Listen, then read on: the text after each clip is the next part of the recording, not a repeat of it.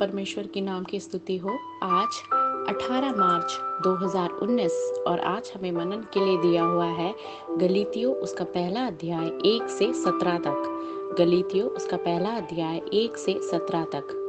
पौलोस की, जो न मनुष्य की ओर से और न मनुष्य के द्वारा वरन यीशु मसीह और परमेश्वर पिता के द्वारा, जिसने मरे हुओं में से जिलाया, प्रेरित है।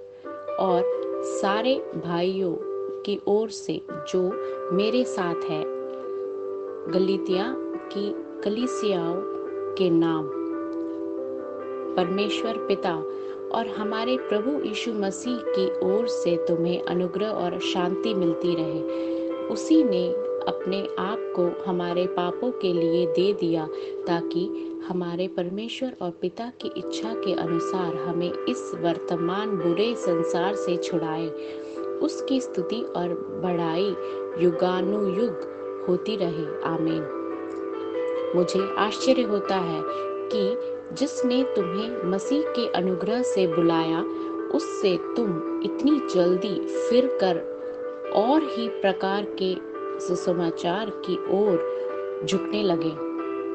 परंतु वह दूसरा सुसमाचार है ही नहीं। पर बात यह है कि कितने ऐसे हैं जो तुम्हें घबरा देते और मसीह के सुसमाचार को बिगाड़ना चाहते हैं। परंतु यदि हम या स्वर्ग से कोई दूत भी उस सुसमाचार को छोड़, जो हमने तुमको सुनाया है, कोई और सुसमाचार तुम्हें सुनाए तो स्थापित हो।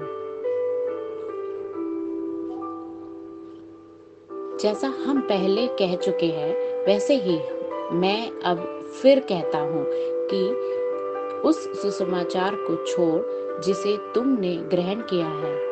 यदि कोई और सुसमाचार सुनाता है तो स्थापित हो। अब मैं क्या मनुष्यों को मानता हूँ या परमेश्वर को, क्या मैं मनुष्यों को प्रसन्न करना चाहता हूँ? यदि मैं अब तक मनुष्यों को प्रसन्न करता रहा करता रहता तो मसीह का दास न होता। हे भाइयों, मैं तुम्हें जताए देता हूँ कि जो सुसमाचार मैंने सुनाया है, वह मनुष्य का सा नहीं, क्योंकि वह मुझे मनुष्य की ओर से नहीं पहुँचा। और न मुझे सिखाया गया। पर यीशु मसीह के प्रकाश से मिला। यहूदी मत में जो पहले मेरा चाल चलन था, तुम सुन चुके हो कि मैं परमेश्वर की कलीसिया को बहुत ही स्ताता और नाश करता था। और अपने बहुत से जाति वालों से जो मेरी अवस्था के थे। यहूदी मत में बढ़ना चाहता था और अपने बाप दादों के व्यवहारों में बहुत ही उत्तेजित था। परंतु परमेश्वर की, जिसने मेरी माता के गर्भ ही से मुझे ठहराया और अपने अनुग्रह से बुला लिया, जब इच्छा हुई कि मुझमें अपने पुत्र को प्रकट कर, करे कि मैं अन्य जातियों में उसका सुसमाचार सुनाऊं तो न मैंने मांस और लहू से सलाह ली और न यरूशलेम को उनके पास गया, जो मुझसे पहले प्रेरित थे। पर परंतु अरब को चला गया और फिर वहाँ से दमिश्क को लौट आया। इस वचन से आप सबको प्रभु आशीष दे। आप सबको जय मसीह की। परमेश्वर के नाम की स्तुति हो। आज 18 मार्च 2019 और आज हमें मनन के लिए दिया हुआ है गलीतियों, उसका पहला अध्याय एक से सत्रह तक। गलीतियों, उसका पहला अध्याय एक से सत्रह तक। और जिसका शीर्षक है, एकमात्र केवल सुसमाचार। गलीतियों, पहला अध्याय, छह में ऐसा लिखा है, मुझे आश्चर्य होता है कि जिसने तुम्हें मसीह के अनुग्रह से बुलाया, उससे तुम इतनी जल्दी फिर कर और ही प्रकार के सुसमाचार की ओर झुकने लगे। गलितियों की पुस्तक मसीह के सुसमाचार की विशेष प्रकृति की व्याख्या करती है कि यह अकेले बचाता है। पुस्तक में कानून और सुसमाचार का उचित अंतर, ईसाई धर्म के केंद्रीय सिद्धांत, औचित्य बत्तीसमा और पवित्रता का जीवन, आत्मा के फल, बनाम मास के कार्य सभी अच्छी तरह से समझाया गया है।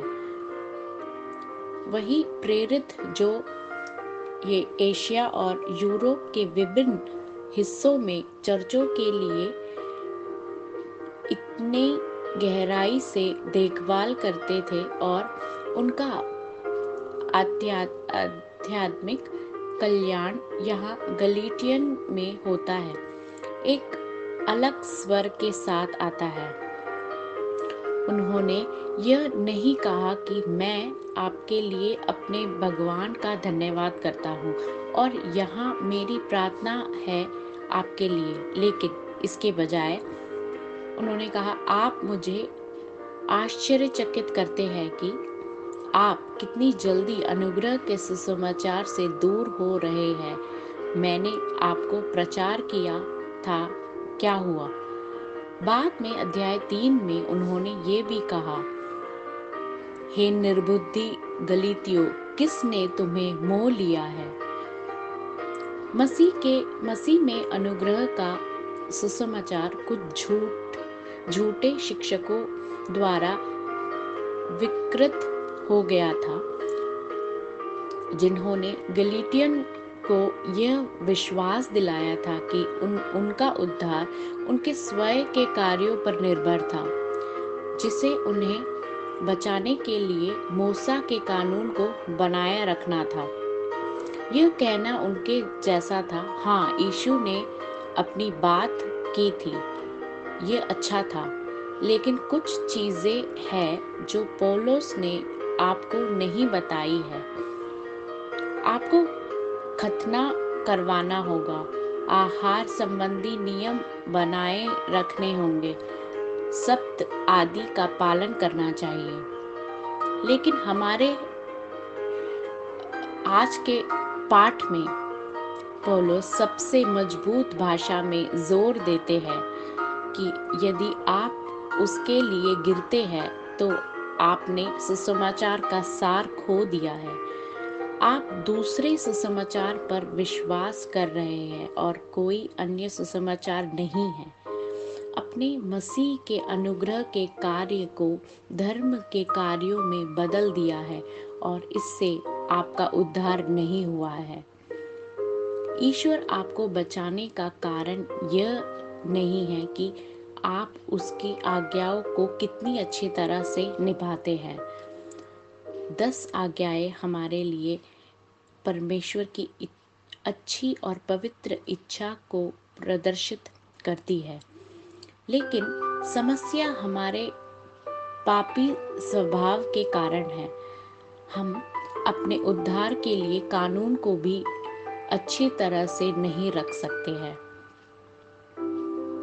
यदि हम अपने उद्धार को इस बात पर निर्भर करते हैं कि हम क्या करते हैं? हम कितने अच्छा प्रदर्शन करते हैं? तो हम उस दृष्टि को खो चुके हैं जो मसीह ने किया है और एक अन्य सुसमाचार के लिए गिर रहे हैं, जो कि कोई सुसमाचार नहीं है। हालाँकि आप जितने अच्छे इंसान हैं, दूसरों की तुलना में नैतिक रूप से आप कितना अच्छा जीवन जीते हैं, जो आपको बचाएगा नहीं, क्योंकि यह कभी भी अच्छा नहीं होगा। केवल एक ही सच्चा सुसमाचार है, और वो यह है, जैसा कि पोलोस ने छद में कहा है, तीन और चार में हम ऐसे पढ़ते हैं, परमेश्वर पिता और हमारे प्रभु यीशु मसीह की ओर से तुम्हें अनुग्रह और शांति मिलती रहे। उसी ने आपने अपने आप को हमारे पापों के लिए दे दिया दे दिया, ताकि हमारे परमेश्वर और पिता की इच्छा के अनुसार हमें इस वर्तमान बुरे संसार से छुड़ाए। यीशु ने हमारे लिए, हमारे पापों के लिए क्रूस पर अपनी बलिदान दी। आवश्यक था, क्योंकि हम खुद को बचाने में सक्षम नहीं थे। और ऐसा करने का यही एकमात्र तरीका था। यीशु मसीह परमेश्वर के पुत्र को हमारे भार को वहन करना था और उन्होंने हमारे ओर से पूरी तरह से कानून रखा और फिर उसने वह दंड लिया जिसके हम हकदार थे। हमें केवल उस दंड से मुक्त करने के लिए, जिसे पाप के लिए कानून की आवश्यकता है। यीशु ने हमारे स्थान पर, क्रूस पर, परमेश्वर के फैसले के तहत मृत्यु का सामना किया। वह हमारी धार्मिकता है। वह हमारा प्रतिदान है। उन्होंने पूरी तरह से कानून रखा, जिसे हम नहीं कर सकते थे। यह मसीह का सुसमाचार है। उस पर विश्वास करो और उसकी ओर से सब काम।